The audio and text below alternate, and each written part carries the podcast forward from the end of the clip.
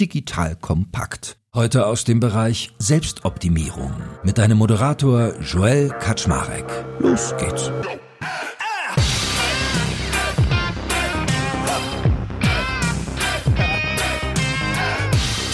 Hallo Leute, mein Name ist Joel Kaczmarek. Ich bin der Geschäftsführer von Digital Kompakt und heute verfolge ich wieder jemanden, was seine Säulen des Erfolgs angeht. Und zwar habe ich mir angewöhnt, dass ich erfolgreiche ManagerInnen, UnternehmerInnen und ähnliches interviewe und sie frage, wie tickt ihr eigentlich privat, wie schafft ihr es so erfolgreich zu sein? Also Beispiel, wir reden über solche Dinge wie Lebensführung, über Gesundheit, aber auch über private Finanzen. Und heute habe ich eine Person zu Gast, die war schon mal bei mir, so bin ich auf sie aufmerksam geworden. Ich habe ihn mal eine Drecksau bei mir in der Werbung genannt. Er hat mir seinen Kalender geschenkt mit ganz vielen Köstlichkeiten drin und seitdem bin ich Dauerkunde bei ihm. Ich spreche nämlich von der schönen Firma Coro. Kennt ihr bestimmt? Die sind eine Drogerie für, ich würde sagen, Trockenfrüchte und derarten. Er kann es ja gleich nochmal selber kurz sagen. Also wenn ihr auf Nussmuse steht oder Nussmischungen mögt, dann seid ihr da genau richtig. Und der liebe Piran Aski war schon mal hier, hat über seine Firma geredet und jetzt will ich natürlich wissen, wie tickt er eigentlich persönlich? Weil er hat ja super spannende Themen bei sich, hat mit spannenden Leuten zu tun und einiges mehr. So, that being said. Piran, moin, schön, dass du da bist. Ja, Joel, danke für die Einladung. So, ich will ja heute eigentlich nicht so businessmäßig werden im strengen Sinne, sondern dich ein bisschen persönlich persönlich kennenlernen, aber um mal ein Gefühl zu kriegen, von was für einem Apparat wir eigentlich reden, in dem und mit dem du arbeitest, lass uns doch mal ganz basic starten. Wie bist du eigentlich situiert? Also familienseitig, hast du irgendwie Kids, hast du Kind und Kegel oder bist du Single oder surfst du nur durch die Welt? Frau, wie läuft's da? Und was hast du eigentlich für eine Firma? Wenn du sagst, ich komme in die Firma, wie viele Leute hast du da? Wie sieht die aus? Etc. Ja, ich selber bin in der Beziehung. Ich bin weder verheiratet noch habe ich Kinder. Die, die geht schon relativ lang. Siebeneinhalb Jahre, acht Jahre schon. Komme aus einem sehr komfortablen Haushalt. Ich war Einzelkind oder bin immer noch Einzelkind und wurde immer sehr, sehr gut umgarnt. Ich war quasi das erste Kind der, der ganzen Familie. Meine beiden Tanten haben keine Kinder und habe eigentlich die geballte Liebe meiner ganzen Familie abbekommen. Meine Eltern, klassische Gastarbeiterfamilie. Opa, Oma kamen dann äh, nach Deutschland und wollten den Kindern ein besseres Leben ermöglichen, haben dann klassisch bei Osram oder Siemens gearbeitet, die Omis als Putzkräfte und die Opis quasi in den Fabriken, haben richtig geschuftet. Und dann ähm, haben sie irgendwann die Elterngeneration hier rüber gezogen mit 15, 16, 17. Die kamen dann hierher, haben studiert. Meine Mutter hat Kunst an der HTK studiert, mein Vater hat Soziologie, äh, Literaturwissenschaften und Co. studiert und ist dann später auch Unternehmer geworden. Und meine Mutter ist immer noch Künstlerin, hat Ausstellungen, verkauft Bilder und so weiter und so fort. Und die haben sich dann irgendwann getrennt, als ich 17, 18 war. Ja, ich war so ein bisschen das erste Kind in dieser ganzen Familie und wurde halt sehr, sehr gut verwöhnt. Es gab immer Lego zu Weihnachten. Ich habe sowohl die türkischen Feste gefeiert als auch die deutschen Feste. Es gab immer sehr viele Geschenke. Ich erinnere mich noch, einmal habe ich meinen Gameboy verloren in der Türkei und da ist meine Tante aus Deutschland dorthin gereist, um mir einen Gameboy zu bringen. Ich zehre immer noch von dieser geballten Ladung Liebe, die ich in den ersten Jahren meines Lebens bekommen habe. Das ist so ein bisschen der Hintergrund. Jetzt gibt's Werbung. Aufgepasst, heute möchte ich dir einen unserer Partner vorstellen, der für dich wichtig ist, wenn du einen Börsengang planst und gut abgesichert sein möchtest. Und zwar Risk Partners, einen renommierten und führenden Spezialversicherungsmakler, der sich auf die Absicherung anspruchsvoller Haftungsrisiken im Zusammenhang mit IPOs, Duallistings, SPEC, D-SPEC-Transaktionen und allgemeiner Kapitalmarkthaftung im Rahmen der D&O-Versicherung spezialisiert hat. Um auf dem IPO-Projekt nicht in Haftungsfallen zu laufen, übernehmen die erfahrenen ExpertInnen von Risk Partners die verantwortungsvolle Aufgabe, die Risiken im Zusammenhang mit Prospekt- und Kapitalmarkthaftung zu minimieren und in maßgeschneiderten Versicherungsschutz zu verbriefen. Dabei liegt der Fokus gleichermaßen auf der professionellen Beratung und Platzierung der persönlichen Haftung eures Boards und der Emittentenhaftung sowie anderer wichtiger beteiligter Stakeholder wie Banken und Wirtschaftsprüfer. Erfolgsfaktor von Risk Partners in vergangenen Deals ist das eingespielte Team, das bestens vernetzt ist, auch in internationalen Märkten, um weltweite Versicherungskapazitäten abrufen zu können. So können auch Versicherungssummen von mehreren hundert Millionen Euro ideal strukturiert und prämieneffizient gestaltet werden. Das Team hat bereits Unternehmen aus dem DAX und MDAX-Segment erfolgreich bei Transaktionen begleiten dürfen und hat insbesondere auch Track Record bei zahlreichen Nasdaq-IPOs bekannter deutscher Foreign Filer aus den Branchen Life Sciences und Tech. Wenn ihr also einen Börsengang plant oder auch eine Kapitalaufnahme oder Listing ansteht, meldet euch gerne bei Risk Partners. Dafür habe ich euch unter digitalkompakt.de slash riskpartners in einem Wort geschrieben eine Weiterleitung eingerichtet für alle Fragen zu Risiken und passendem Versicherungsschutz. Und wie immer findest du alle Infos auch auf unserer Sponsorenseite unter digitalkompakt.de slash Sponsoren. Jetzt geht's weiter mit dem Podcast.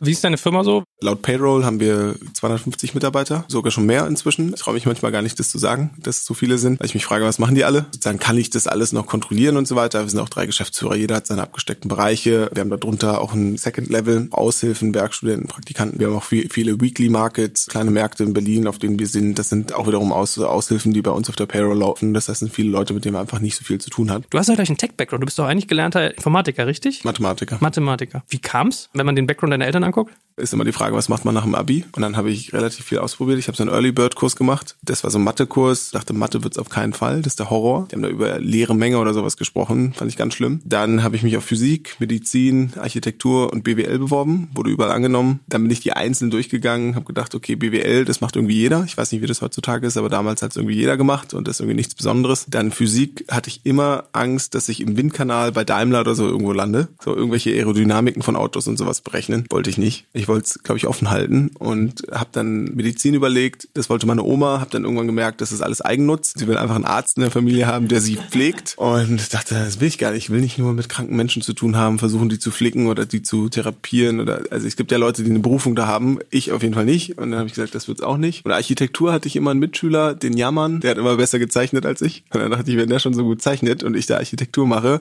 falls er das auch macht, wird er auf jeden Fall besser sein. Und ich gesagt, das wird's auch nicht. Ging auch so ein bisschen rum, dass Architekten Schwierigkeiten haben, einen Job zu kriegen und so weiter. Und dann habe ich gesagt, gut, dann wird's doch Mathe. Das ist vielleicht ein ganz gutes Grundstudium. Man legt sich nicht fest. Man kann sowohl in diese Ingenieursrichtung gehen als auch in die Managementrichtung. Man wird einmal umgekrempelt und das war dann auch so der Fall. Und dann ist es auch Mathe geblieben am Ende.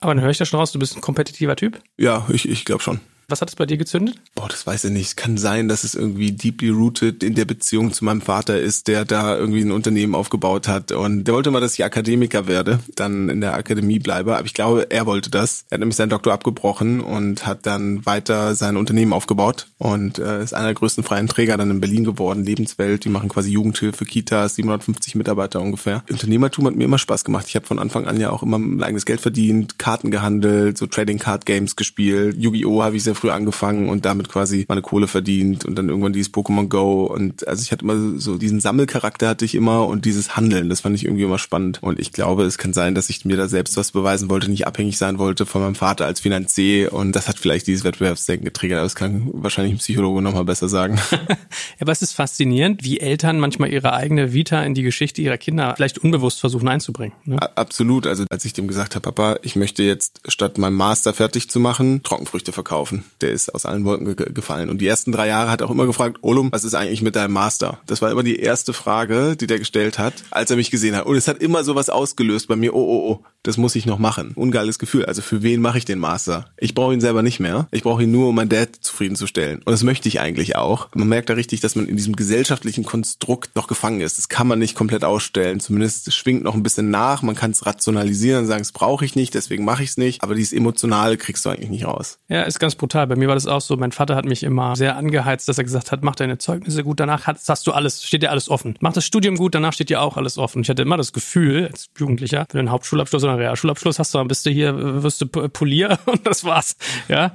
Und irgendwann guckst du dich so um und merkst so, ja, okay, ich glaube, ist schon richtig und wichtig, auch für strukturiertes Denken, aber es gibt auch viele Leute, die haben nicht studiert und haben krasse Jobs oder haben irgendwas studiert, was damals in meiner Wahrnehmung dieses leistungsgetriebene unnütz gewesen wäre, in Anführungsstrichen, und haben trotzdem krasse Karrieren gemacht oder sind einfach glücklich. Ich lerne jetzt eigentlich Akademiker-Background, aber schon trotzdem unternehmerische Wurzel, äh, kompetitiver Typ, dann in so eine ganz andere Richtung gegangen. Wie arbeitest du denn heute? Bist du auch so ein klassischer Dayworker, wie es vielleicht zu Zeiten deiner Eltern noch war, mit irgendwie ins Büro um irgendwie um neun und um fünf wieder gehen? Oder wie, wie sieht es bei dir aus? Was ist so ein typischer Piran-Tag? So ein typischer Pirantag ist ins Büro gehen, da arbeiten bis zwischen 18 und 20 Uhr, gehe ich zum Sport und abends setze ich mich in der Regel noch mal kurz dran, je nachdem, was noch zu tun ist. Wann fängst du morgens an? Es ist immer unterschiedlich. Es kommt immer darauf an, ob ich irgendwie schweren Sport am Tag davor gemacht habe oder sehr spät ins Bett gegangen bin. Also ich spare tatsächlich deutlich weniger am Schlaf, als ich das noch vor drei, vier Jahren gemacht habe, als wir sozusagen von 0 zu 1 den Schritt gemacht haben. Schlaf finde ich super wichtig. Also wenn ich nicht ordentlich schlafe, werde ich viel schneller krank. Ich bin schneller gereizt. Ich kann die Leute nicht mehr gut führen. Die merken das. Die merken das, wenn ich nicht geschlafen habe, wenig geschlafen habe oder keinen Sport gemacht habe. Und dann versuche ich die Termine entsprechend auch zu legen, dass ich da nicht um 8 Uhr irgendwie eine Podcastaufnahme oder so habe.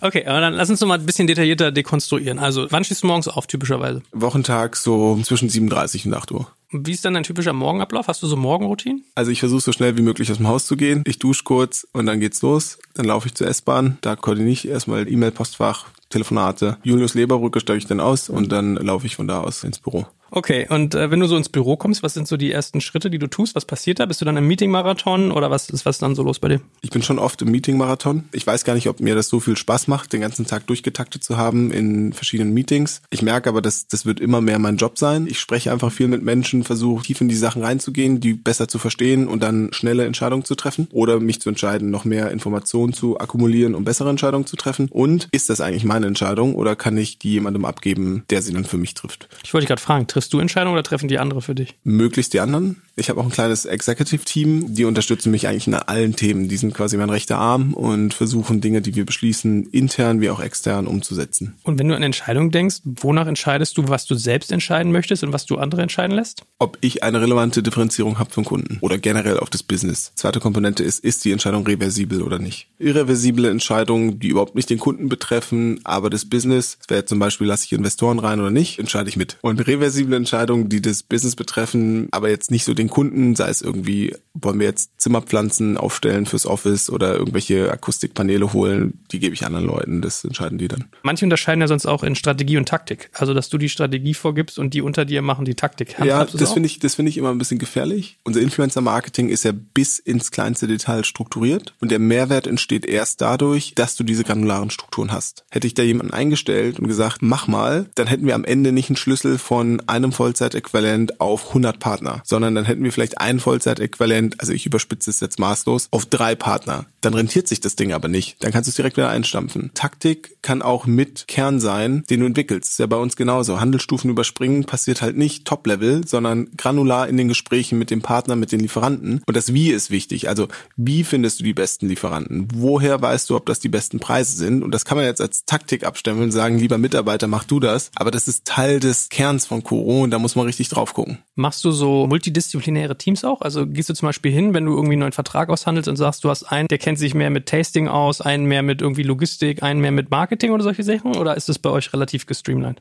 Die Abteilungen sind schon gestreamlined, aber innerhalb der Abteilung versuchen wir auch verschiedene Skillsets zu haben. In Einkauf beispielsweise Leute, die einen Qualitätsmanagement-Background haben, die dann ein bisschen stärker drauf gucken, wie sind die Zertifizierungen, dass wir später in der Qualifizierung des Lieferants weniger Probleme haben. Oder jemand mit einem eher Produktentwicklungshintergrund, der dann auch mal die Schlüssel in die Hand nimmt, Schokolade anrührt und einfach guckt, ob man die Rezeptur vom Lieferanten nochmal toppen kann. Wenn du jetzt mal so an deine Teams denkst, würdest du sagen, du bist mit deinen MitarbeiterInnen, mit deinen KollegInnen, bist du mit denen befreundet? Oder machst du eine Trennung? Also ich mache generell keine Trennung. Das Leben ist nicht irgendwie Arbeit oder Privates, sondern ich gestalte mein Leben, wie ich mag. Und da gibt es bei mir keine Trennung. Da können Mitarbeiter zu Freunden werden oder auch nicht. Bin nicht mit allen befreundet. Es gibt einige Leute, mit denen ich wahnsinnig gerne auch zum Sport gehe. Da ist man einfach irgendwo ähnlich, hat Schnittmengen und dann ergibt sich das einfach und das ist eigentlich eine schöne Sache. Man muss halt ein bisschen aufpassen, dass man diejenigen dann nicht bevorteiligt oder, oder da irgendwie anfängt unfair zu sein. Und ich glaube, das kriegen wir eigentlich ganz gut hin. Ich komme auch so aus dieser Schule und manchmal frage ich mich, ob ich das richtig mache, weil ich habe neulich mit einem Unternehmerfreund geredet und der sagte, nein, man spricht sich persönlich an, man erzählt sich vielleicht auch mal Dinge und so, aber er meint, das ist eine total harte Grenze. Ich kann nicht mehr so richtig replizieren, was alles die Gründe waren, aber ich glaube, es waren so mehrere Dinge, das Bevorteilungsthema, aber auch so, dass die Leute manchmal ein bisschen abheben, wenn sie das Gefühl haben, du bist so ihr Kumpel, dass man die Distanz verliert, dass man Sachen vielleicht nicht mehr so neutral sieht und so weiter und so fort. Hast du das für dich jemals hinterfragt? Ja, sicher, man hat überall menschlichen Bias und sicher habe ich da auch einen Bias und bevorteilige Leute, die vielleicht enger sind oder benachteilige die, weil ich hyperkompensiere. Aber im Endeffekt, also komplett richtig machen kannst du, glaube ich, nicht. Sonst wärst du irgendwie ein Roboter und dann macht das Ganze irgendwie auch keinen Spaß. Das große Ziel ist, die Company erfolgreich zu machen. Wie ich das mache, ob ich hier und da in den Mikrothemen vielleicht nicht hundertprozentig fair bin im Sinne von Gleichberechtigung oder oder oder, das kann vorkommen, aber perfekt kann es eh keiner. Manchmal habe ich das Gefühl, dass Unternehmer quasi den Blick für das eigentliche Ziel verlieren und vergessen, dass sie eigentlich ihre Company erfolgreich machen müssen. Das ist deren Auftrag als Geschäftsführer. Und dann verstricken die sich in diese ganzen kleinen Themen und versuchen da an dem Ende zu optimieren, obwohl es vielleicht viel wichtiger ist, mal zu gucken, was ist eigentlich die richtige Strategie, was muss man eigentlich machen, was sind eigentlich die wesentlichen Dinge, für die der Kunde eigentlich uns bezahlt. Das ist auch was, warum ich, glaube ich, in diese Schiene gegangen bin. Mir macht es einfach wahnsinnig viel Spaß, den Service an sich zu gestalten. Ich bin auch super großer Foodie, ich probiere alles aus, macht irgendwie Spaß. Dann diese Nebenbedingungen zu optimieren, finde ich schon wichtig, aber ich finde es auch immer wichtig, dieses eigentliche Ziel nicht aus den Augen zu verlieren.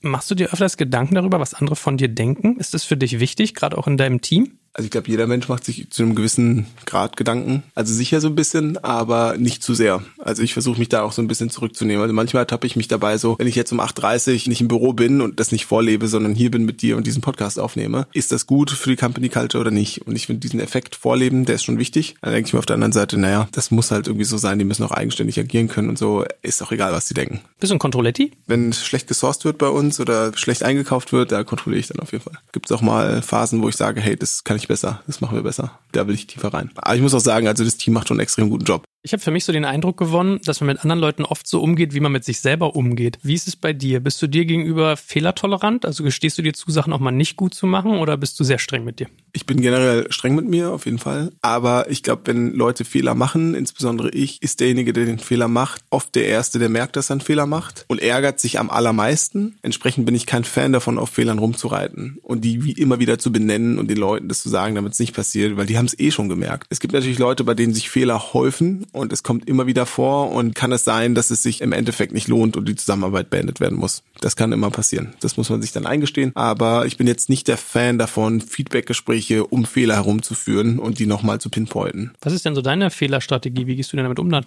Mir überlegen, ob die Wahrscheinlichkeit hoch ist, dass diese Fehler nochmal vorkommen und ob diese Fehler überhaupt schlimm sind. Es gibt ja bestimmte Fehler, also wenn ich viel mache, mache ich auch viele Fehler. Gerade in so weichen Bereichen, Sourcing, Produkteinkauf, da passieren halt auch einfach Fehler und dann überlege ich einfach, ist das schlimm? Falls ja, und das kommt immer wieder vor, dann bin ich da ziemlich rigoros. Falls ich sage, ist nicht so schlimm und der Push ist viel wichtiger, dass man Dinge überhaupt vorantreibt. Und diese Eigeninitiative ist auch was, was ich quasi, glaube ich, mit dem Einstieg von Flo bei uns wertgeschätzt habe, dass man auch für bestimmte Bereiche Leute braucht, die irgendwie aktiv Dinge vorantreiben. Das haben wir ja alles selber davor gemacht mit Costa. Haben Leute eingestellt, die eher unerfahren waren, den eigentlich eine Anleitung gegeben, was sie machen sollen. Und das haben sie dann gemacht. Deswegen konnten wir auch so effizient und so schlank wachsen, weil wir kein hoch ausgebildetes Personal brauchten, sondern eigentlich eine gute Basis. Leute, die vielleicht gerade studiert haben, ganz gute Noten hatten, motiviert waren, denen haben wir dann eine Anleitung gegeben und gesagt, macht mal. Und nachdem sie das irgendwie dann ein halbes Jahr, Jahr gemacht haben, haben sie dann angefangen, selber nachzudenken, das zu verstehen und so weiter und haben sich prächtig entwickelt. Entsprechend haben wir viele Leute, die bei uns im Praktikum gestartet haben und dann Führungsrollen reingekommen sind. Aber mit dem Einstieg von Flo habe ich gemerkt, um schnell zu wachsen, musst du auch Leute einstellen, die schon diesen Push von vornherein mitbringen. Und das wertzuschätzen, das ist auch wichtig, aber schwierig, weil du nicht weißt, ob die in die richtige Richtung pushen. Und jemand, der pusht und in die falsche Richtung pusht, der kann mit einem Leverage Dinge kaputt machen und die Company in eine Richtung führen, in die du sie nicht haben möchtest. Was interessant, was du sagst, weil eigentlich hätte ich gedacht, so ein Management-Style, wie du ihn beschrieben hast, oder so ein Recruiting, hätte ich gedacht, dass man da ganz viel in Micromanagement reinrutscht irgendwann. Eigentlich wird mir von allen Leuten auch immer links und rechts gesagt, gib manchmal lieber das was sechsstellige Gehalt aus und dafür hast du eine Rakete, die dir das halt macht und alle Lerneffekte, die du auf dem Weg dann machen müsstest, dir spart. Also ihr seid aber genau mit dem umgekehrten Weg gut gefahren. Wir hatten auch keine Kohle, also wir hatten ja keine Investoren in den ersten Jahren. War unvorstellbar, dass wir Leute mit sechsstelligen Gehalt einstellen. Geht nicht. So, jetzt haben wir dich ja durch deinen Tag verfolgt. Machen wir da nochmal weiter. Was sind denn so typische Meetings mit dir? Wie lange machst du das? Wie viele Leute sitzen da drin? Also ich will gar nicht so technokratisch rüberkommen, weil ich finde das manchmal relativ faszinierend, weil das ist das, was wir alle jeden Tag machen und wo sich manche Leute gar keine Gedanken machen. Hast du dir über gelungene Meetings schon mal Gedanken gemacht? Ja, habe ich mal. Wir haben ja einmal alle Mitarbeiter quasi ausgetauscht. Das war 2017, glaube ich, oder 2018. Wir haben eigentlich wie also Scheuklappen aufgehabt, unsere operativen Sachen gemacht und dann irgendwann gemerkt, dass die Leute nicht bei uns anfangen, weil das Gehalt so gut ist, sondern weil sie ein gewisses Leadership erwarten, weil sie eine gewisse Kultur in einem Startup erwarten. Und das haben wir denen nicht gegeben. Entsprechend haben sie sich das selber aufgebaut, die Mitarbeiter. Und dann hat der eine so ein bisschen, hat das nicht gepasst, weil die Qualität der Arbeit nicht gestimmt hat. Den haben wir rausgeschmissen. Der war aber schon super gut vernetzt mit allen anderen. Dann haben alle anderen gekündigt und wir standen da quasi nur noch mit den Werkstudenten und Praktikanten da, die remote waren und sind von, glaube ich, 20 Mitarbeitern zurück auf sechs. Da haben wir eigentlich festgestellt, so, da gehört ein bisschen was dazu. Also Führung, einige Leute können das direkt, wir mussten das lernen, weil wir aus dieser krass operativen Schiene kommen und mit Menschen, den Umgang haben wir überhaupt nicht gelernt. Wir haben halt immer gesehen, was verdienen die und was müssen die reinbringen und das war halt nicht so die richtige Denke. Um da nochmal drauf zurückzukommen, Meetings, ich schaue immer, ob beide Seiten mit einer Klarheit rausgehen. Also wenn man selbst mit einem motivierten Gefühl, mit einem klaren Gefühl aus dem Meeting geht, dann hat oft das Gegenüber auch dieses Gefühl. Und das merkt man einfach in der Mimik, in der Geste, in der Sprache. Da sind Menschen einfach, die menscheln einfach. Und ich versuche äh, Meetings immer so zu gestalten, dass auch mein Gegenüber mit einer Klarheit irgendwie rausgeht. Und ich glaube, das ist ein erfolgreiches Meeting. Was ich nicht mache ist, und das könnte ich glaube ich auch mehr machen, das Ding zu protokollieren, aufzuschreiben, Nachgang eine E-Mail und so weiter. Aber also das, das schaffe ich zeitlich nicht oder nehme mir nicht die Zeit dafür. Aber ich glaube, damit ist schon viel gemacht, wenn man wirklich dafür sorgt. Und das machen auch gute Mitarbeiter. Die sticheln dann so lange in eine bestimmte Richtung, Richtung, bis du da Klarheit gibst. Ich verbasel das aber auch immer. Man sagt ja immer, wer schreibt, der bleibt, sagen Anwälte immer zu mir. Und ich habe ganz oft das Problem, dass ich dann in so Meeting-Situationen gerate, muss gar nicht jetzt mein Team sein, sondern auch insgesamt vielleicht auch mit externen Partnern mal, wo ich dann nicht mehr präsent habe, was die Absprachen waren und denke mir dann jedes Mal, okay, musst du mehr dokumentieren, mehr dokumentieren. Das geht mir ein bisschen wie dir. Also vielleicht muss ich da mal so einen Doku-Guru hierher holen. Oder Aber es reicht ja auch, wenn man am Ende nochmal zusammenfasst, was man als konkrete To-Dos hat. Also wenn ich Dinge mitschreibe, dann wirklich nur die To-Dos des Meetings. Nicht, was gesagt wurde, sondern das, was eigentlich an Aufgaben daraus geht. Aber jetzt hast du ja eben was Interessantes gesagt. Ihr habt einen Mitarbeiter entlassen und der hat sozusagen wie so ein Tsunami mehrere mitgerissen, weil hm, was war das Problem oder wie kam es dazu? Wir waren hundertprozentig schuld. Es lag nicht an, an dem Mitarbeiter, der hat Einkauf gemacht und hat irgendwie Kokosöl nicht richtig verhandelt. Da war ich dann irgendwie sauer und hab mir rausgeschmissen. Wir haben uns halt um nichts gekümmert, keine Weihnachtsfeier organisiert. Die Mitarbeiter haben komplett den Umzug organisiert ins neue Büro. Daran haben wir nicht gedacht, weil Costa hat gebucht und ich habe eingekauft und ein bisschen Marketing gemacht. Das, das war eigentlich die Aufteilung. Wenn wir uns mit den Leuten nicht beschäftigen, beschäftigen die sich miteinander. Da ist dann eine Kluft zwischen Geschäftsführung und, und Mitarbeitern entstanden. Wenn man dann einen rausschmeißt, kann das relativ schnell auch auf die anderen abfärben und können denken, ja, okay, wir machen hier so viel, die machen hier gar nichts, keine Lust in diesem Laden zu arbeiten. Das war dann auch der Fall. Gut, also ich sehe, du hast eine Läuterung durchgenommen, aber warum entlässt du denn Leute, anstatt sie zu versuchen, besser zu machen? Also ja, das habe ich ein paar Mal gemacht. Das ist jetzt nicht so, dass der einmal also nicht richtig verhandelt hat und ich den sofort rausgeschmissen habe. So, also ich habe das ein bisschen überspitzt, aber auch die Einstellung hat dann nicht gepasst. Das war damals haben wir wirklich auch erwartet, dass die Leute richtig Power geben, mindestens wie wir. Aber das ist auch ein egoistischer Gedanke. Also warum sollen die mehr als 9 to 5 machen? Natürlich, man will ambitionierte Leute, gerade in Führungsrollen. Und das fordern wir heute auch. Aber jemand, der Dinge abarbeitet, also warum soll der länger machen als 9 to 5? Das macht überhaupt keinen Sinn. Jetzt gibt's Werbung. Aufgepasst, heute möchte ich dir einen unserer Partner vorstellen, der für dich wichtig ist, wenn du einen Börsengang planst und gut abgesichert sein möchtest. Und zwar Risk Partners, einen renommierten und führenden Spezialversicherungsmakler, der sich auf die Absicherung anspruchsvoller Haftungsrisiken im Zusammenhang mit IPOs, Duallistings, SPEC, D-SPEC-Transaktionen und allgemeiner Kapitalmarkthaftung im Rahmen der D&O-Versicherung spezialisiert hat.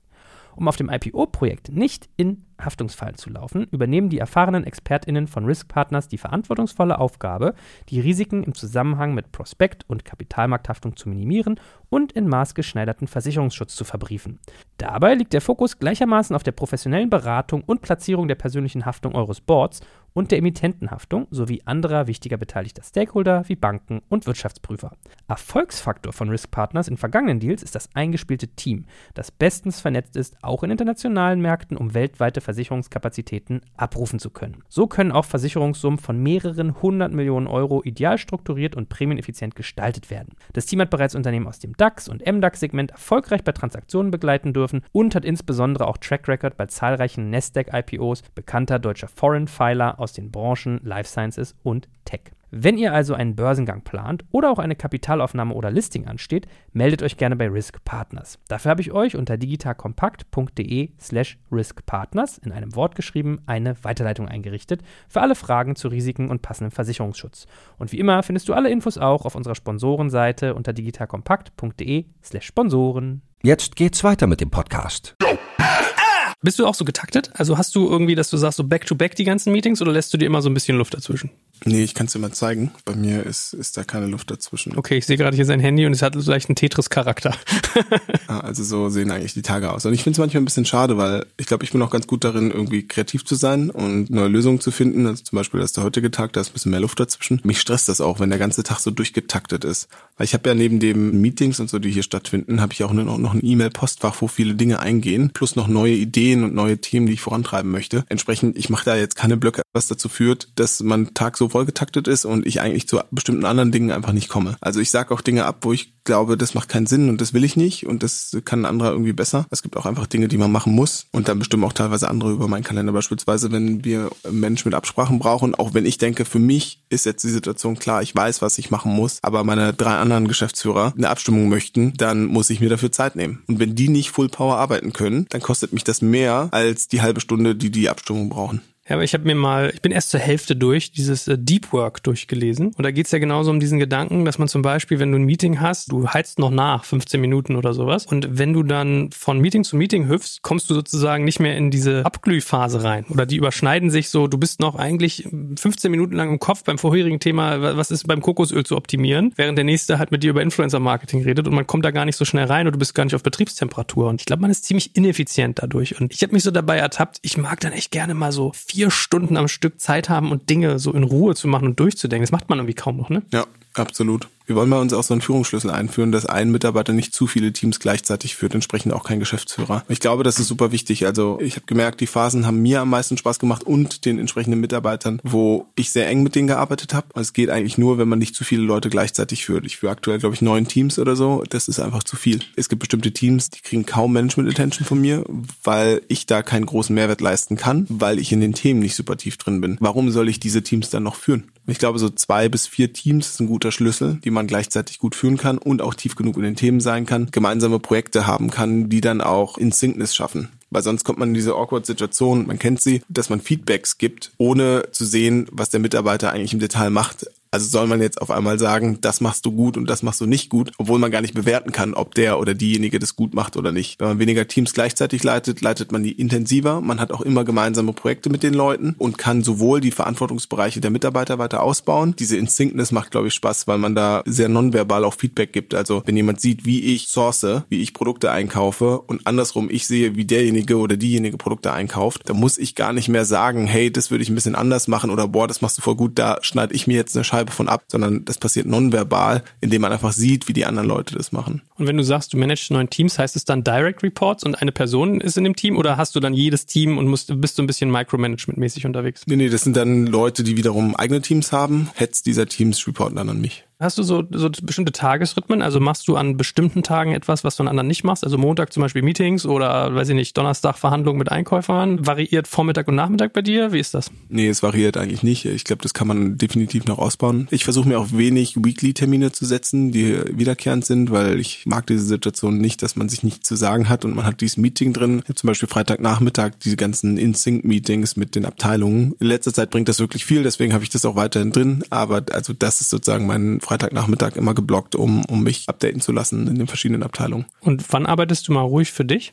Ja, das frage ich mich auch. Das mache ich eigentlich viel zu selten. Das mache ich am Wochenende. Vor allem am Sonntag setze ich mich in irgendein Café und arbeite dann einfach mal Dinge ab. Mach mal E-Mails und manchmal kommen mir dann irgendwelche Ideen, Sachen, die ich wieder vorantreiben möchte. Am Wochenende versuche ich möglichst keine Meetings zu haben. Aber Samstag ist mir auch ein bisschen heilig. Wir machen Samstag immer Sport um 11 Uhr im Gleisdreieckpark. Jeder ist eingeladen. Ist es so eher dieses, den Körper fit halten oder hast du auch so Teamsportarten oder irgendwas Kompetitives drin? Ja, ich habe früher Badminton gespielt, habe auch mal anderthalb Jahre Boxen gemacht. Also ich habe relativ viele unterschiedliche Dinge mal gemacht. Inzwischen ist es hier an diesem Fitness- und Laufsport geblieben, weil ich glaube, damit deckst du zwei unterschiedliche Bereiche ab. Einmal den Ausdauerbereich und einmal den Muskelaufbau, dass du irgendwie noch Kraft hast. Und ich finde eigentlich die Kombination eigentlich ganz gut. Wir machen so Challenges auch Spaß. Also wir haben diesen High Rocks mitgemacht, dann sind wir mal irgendwie spontan Marathon gelaufen und so. Das macht irgendwie Spaß, vor allem wenn du irgendwie Leute hast, auch in der Company, die da auch mitziehen und durchziehen und das auch irgendwie sportlich mitnehmen. Früher war das so, dass es immer eine Phase gab, wo ich weniger Sport gemacht habe. Das war die Phase, wo ich IT gemacht habe, viel auch selber am Shop rumgedoktert habe. Also ich finde das wahnsinnig schwierig, gerade in solchen Bereichen, wo man selber programmiert, sich dann punktuell rauszuziehen für eine Sportsession, kognitiv anders agiert, Gewichte bewegt von A nach B und dann wieder da reingeht in diesen super komplexen Bereichen, versucht irgendwelche Logiken zu bauen. Und dann war das oft so, dass in der Phase, wo ich viel IT gemacht habe, ich kaum Sport gemacht habe. Dann habe ich eher Marketing und Einkauf gemacht. Das geht, da muss man kognitiv nicht ganz so in die Tiefe. Und dann kam wieder dieser eine Monat IT. Und inzwischen haben wir ein IT-Team, was es sehr gut macht. Und dadurch, dass ich diesen Monat nicht mehr verliere, habe ich so eine Progression gemacht beim Sport. Das äh, war Wahnsinn.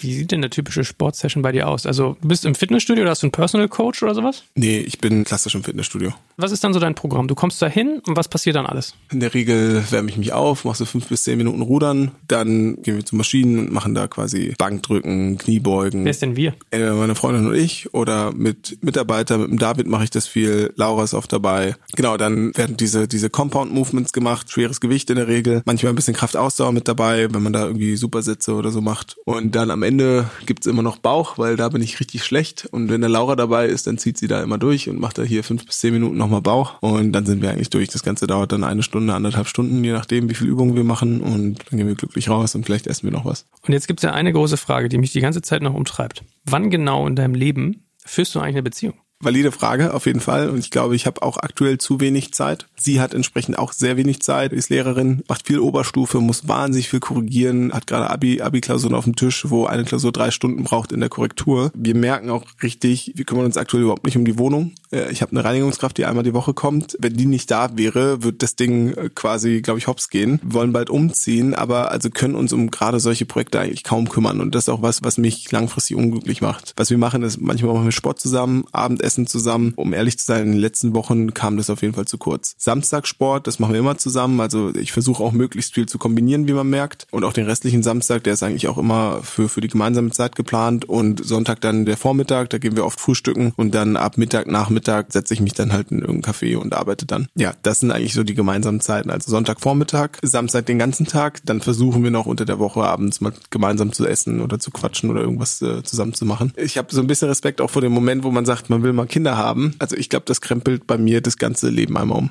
Kriegst du denn oft Stress mit deiner Freundin? Ist die oft mal sauer auf dich, dass du so viel arbeitest oder traurig, dass ihr euch nicht so viel seht? Ja, es kommt schon vor. Es kommt jetzt nicht irgendwie wöchentlich vor, aber gerade in so sehr intensiven Phasen, vor allem wenn die Absprache durch mich dann einfach nicht gut ist und die Kommunikation nicht stimmt, da gibt's dann auf jeden Fall ein Thema. Hast du manchmal das Gefühl, dass du dein Leben bestimmst oder dein Leben dich? Also grundsätzlich glaube ich schon, dass ich mein Leben bestimme, aber es gibt auch Phasen, wo man denkt so, pff, boah, da ist man schon fremdbestimmt, weil da einfach so viele Themen sind, operative Dinge, die man mal angeleiert hat, aber die hintenrum so einen Rattenschwanz haben, der abgearbeitet werden muss, der koordiniert werden muss. Aber wäre das zu stark, wäre ich auf jeden Fall der Typ, der da was ändern würde. Ich glaube, also Beschäftigung ist schon auch ein wichtiger Faktor bei mir, wenn es um Glück geht. Wenn ich nicht ausgelastet bin und nicht beschäftigt bin und zu viel Freetime hab, ich glaube, dann würde ich durchdrehen. Also zumindest, wenn ich es jetzt von heute auf morgen machen würde. Arbeit ist aktuell nichts für mich, wo ich sage, das ist eine Qual, das muss ich jetzt machen. Boah, ich habe gar keine Lust drauf, sondern es macht einfach Bock, von morgens bis abends mit irgendeinem Hersteller oder so zu quatschen und neue Deals zu, zu machen, Projekte anzustoßen. Ich meine, ich kann mir ja bei jedem neuen Projekt eigentlich überlegen, brauche ich das oder brauche ich das nicht. Und es würde niemand merken, wenn ich es nicht anstoße. Könnte ich auch sein lassen. Aber es macht mir Spaß, deswegen mache ich es. Bist du in der Lage, Freundschaften zu pflegen? Also das klingt immer so, als wenn ich dich jetzt hier voll bewerte. Ich habe da meine Schwierigkeit mit, deswegen frage ich auch aus persönlicher Neugierde. Also ich habe nicht viele Freunde. Mit meiner Partnerin kann ich eigentlich alles machen und die ist auch gleichzeitig meine beste Freundin. Habe ich noch einen sehr guten Kumpel und der Rest sind gute Kumpels, Freunde, manchmal nenne ich die Nutzfreunde, was ein bisschen abwertend klingt, aber ich habe Freunde, mit denen ich unterschiedliche Dinge mache. Ich habe Freunde, mit denen ich gern feiern gehe. Ich habe Freunde, mit denen ich mich super gut austausche und äh, so pick ich mir dann einfach den, den ich gerade brauche. Hast du in deinem Leben denn so Lehrmeister eigentlich? Mentoren? Hast du Menschen gehabt, die dich bei irgendwelcher Form äh, Dinge an die Hand genommen haben? Mein Dad hier und da, ich habe den immer so ein bisschen als Vorbild gesehen, auch hier und da. Also der hat auch wenig erklärt, wenig mit mir kommuniziert, nie gesagt, hey, so Mann, so macht man das und achte darauf und dies und das. Er hat einfach gemacht und man musste einfach sein Machen beobachten, um ein bisschen besser zu verstehen, wie der eigentlich tickt. Und das fand ich sehr beeindruckend und der ist immer noch so ein bisschen irgendwo Mentor oder jemand, zu dem ich auf jeden Fall aufschaue. Ansonsten so richtig Mentoren hatte ich nicht. Inzwischen, ich spreche viel mit Vanya aktuell, hab den jetzt einfach mal so definiert als mein Mentor. Und ich glaube, er hat das auch so ein bisschen akzeptiert, hat gesagt, ja gut, dann bilde ich den Jungen mal aus. Der ist gar nicht so in der Öffentlichkeit aktiv, aber der ist brutal darin, Dinge abzugeben, zu delegieren und lebt einfach dieses Unternehmertum, macht Dinge auch komplett unkonventionell. Ich glaube, da kann man sich schon irgendwie was mitnehmen. Für die geneigten Hörerinnen und Hörer, also äh, Vanya Sören Oberhof, wenn ich mich nicht täusche, ist sein voller Name. Bekannt geworden in der Szene damals durch seine Gründung äh, New, also eine tagesaktuelle Zeitung und der ist bei euch mit äh, Social Chain investiert. Wie bildest du dich denn sonst fort außerhalb der Arbeit? Wo lernst du? Ich glaube in Gesprächen und im Austausch mit Leuten, die sich irgendwo auskennen oder mit denen ich einfach quatsche, aber sonst viel zu wenig. Also ich lese zu wenig. Ich finde generell ist immer sehr gefährlich, wenn man ab einem gewissen Punkt zu wenig lernt. Also mich macht das immer sehr schnell sehr unglücklich und ich merke das immer später. Was sind denn so deine Top 5 Bücher, die du mit auf eine einsame Insel oder wenn du, weißt du, stell dir vor, so eine riesige Bibliothek, die brennt, da sind alle Manuskripte drin, du kannst kein Buch mehr neu veröffentlichen, wenn es einmal abgefackelt ist. Was, was wenn die fünf Manuskripte, die du rausretten würdest, weil du denkst, die Menschheit ich glaube, ich kann sie nicht mal nennen. Ich weiß gar nicht, wann ich das letzte Mal fünf Bücher gelesen habe. Also ich glaube, ich habe im letzten Jahr vielleicht ein oder zwei Bücher gelesen, was viel zu wenig ist. Wie ist denn sonst mit Musik? Also hörst du zum Beispiel auch viel Musik, um dich irgendwie in eine Taktung zu bringen? Mein Freund Sebastian Krumbiegel, der fragt ja immer gerne die Leute, was hast du für Musik gehört, als du 14 oder also so ein Teenager warst, mhm. wo du jugendlich, worauf bist du voll abgegangen und was ist es heute? Also hast du so Bands oder Personen? Das ist oder? komplett anders. Also damals habe ich The Offspring, Green Day, ganz viel Rock gehört, System of a Down, war Skater mit so langen Haaren. Ich zeig dir gleich mal ein Foto. Geil. Das ist eigentlich ganz lustig. Inzwischen sehr divers, bisschen House, Elektro, Jazz, Klassik, auch mal Rap. Also ganz, ganz unterschiedlich. Was für einem Kontext hörst du denn sonst eigentlich Musik? So rein zur Unterhaltung, zum Entspannen abends oder auch mal, ich habe das zum Beispiel oft, ich kann mich dadurch ganz gut pacen. Also wenn ich in der Arbeit was hab, wo ich was abarbeiten muss, er zeigt mir gerade ein Foto hier von sich mit langen Haaren. So gut aus. Sieht gut aus wie der Junge. Ich wurde manchmal Mogli genannt. Das passt ganz gut. krass rassistisch, aber krass Ja, ich wurde mal an der S-Bahn als, hey Mogli, wie geht's dir so? Und ich, ich muss da was ändern. Also ich habe mich, das war auch so ein Trotzmove ge gegenüber meinem Dad. Der wollte immer, dass ich kurze Haare habe. Und hab ich gesagt, nee, ich lasse die jetzt extra lang wachsen, weil du immer früher wolltest, dass ich die kurz mache. Dann habe ich zwei, dreimal Mogli angesprochen. Ich glaube, er hat die Leute auch engagiert. Und dann habe ich gesagt, nee, da, da muss ich was ändern. Bin zum Friseur gegangen am nächsten Tag. Ach so, ja, mit der Musik, um sich zu pacen. Ja, wenn man so Lightwork macht, also so E-Mails abarbeitet oder so, da funktioniert das ganz gut. Aber ich merke, sobald ich ein gewisses Konzentrationslevel durchdringen muss, hilft mir Musik nicht, sondern ist eher hinderlich. Also beim Programmieren oder so höre ich nie Musik. Ich habe immer AirPods drin, aber ohne Musik. Machst du sonst irgendwie was, was dich jetzt, also wahrscheinlich ist Sport die Antwort auf die Frage, was dich äh, balanced haltet, wa? Ja, ja, Sport, also bei mir definitiv. Und ist Ernährung sonst noch so ein Thema für dich? Also bisher klang ja alles bei dir eher so ein bisschen, als wenn das so Mittel zum Zweck ist, Energieaufnahme und den Körper voll halten. Ist sonst Essen für dich so ein Faktor, der dir auch irgendwie Lebenszufriedenheit und Glück und Gefühl gibt? Ja, gutes Essen finde ich super wichtig. Also da ziehe ich auf jeden Fall viel draus. Mach eigentlich nicht Essen zum Zweck. Es muss immer schmecken. Wenn es nicht schmeckt, dann esse ich es eigentlich nicht. Na gut, ich glaube, wir hatten heute einen ganz guten Ritt. Eigentlich müsste man jetzt so, finde ich, nochmal, könnte man mal sich ein bisschen unterhalten, was man eigentlich als Erfolg und als Glück für sich definiert. Finde ich auch mal ganz spannend. Und mich würde bei dir mal fesseln interessieren, wie du deine Finanzen anlegst, weil ich schon gelernt habe, dass du irgendwie, also jemand, der Trading Cards bei Yu-Gi-Oh! und Pokémon und so. Also vielleicht darf ich dich ja nochmal einladen. Vielleicht kommst du ja nochmal rum, wenn du magst. Ja, super gern. Aber hey, für den Moment, vielen, vielen Dank. Äh, war echt, weil man nimmt ja bei jedem was mit. Man staunt ja immer von, also was man so mitnimmt. Ne? Und da werde ich mal viel noch weiter drüber nachdenken. Also, lieber Piran, vielen, vielen Dank, dass du da warst. Und ja, dann bis zum nächsten Mal. Ja, danke schön. Danke fürs Zuhören beim Digital Kompakt Podcast. Du merkst, hier ziehst du massig Wissen für dich und dein Unternehmen heraus. Wenn du mit uns noch erfolgreicher werden möchtest, abonniere uns auf den gängigen Podcast-Plattformen. Und hey, je größer wir werden, desto mehr Menschen können wir helfen. Also erzähl doch auch deinen Kolleginnen und Kollegen von uns. Bis zum nächsten Mal.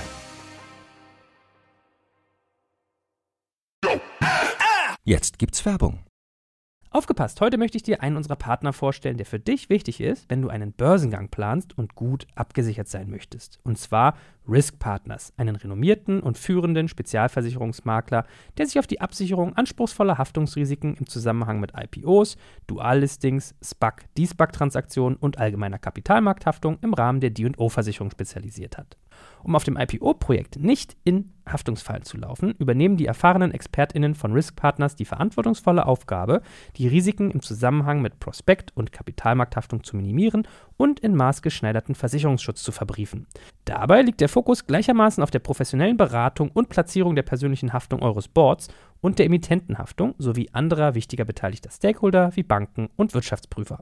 Erfolgsfaktor von Risk Partners in vergangenen Deals ist das eingespielte Team, das bestens vernetzt ist, auch in internationalen Märkten, um weltweite Versicherungskapazitäten abrufen zu können. So können auch Versicherungssummen von mehreren hundert Millionen Euro ideal strukturiert und prämieneffizient gestaltet werden. Das Team hat bereits Unternehmen aus dem DAX und MDAX-Segment erfolgreich bei Transaktionen begleiten dürfen und hat insbesondere auch Track Record bei zahlreichen Nasdaq-IPOs bekannter deutscher Foreign Filer aus den Branchen Life Sciences und Tech. Wenn ihr also einen Börsengang plant oder auch eine Kapitalaufnahme oder Listing ansteht, meldet euch gerne bei Risk Partners. Dafür habe ich euch unter digitalkompakt.de slash riskpartners in einem Wort geschrieben eine Weiterleitung eingerichtet für alle Fragen zu Risiken und passendem Versicherungsschutz. Und wie immer findest du alle Infos auch auf unserer Sponsorenseite unter digitalkompakt.de slash Sponsoren. Jetzt geht's weiter mit dem Podcast.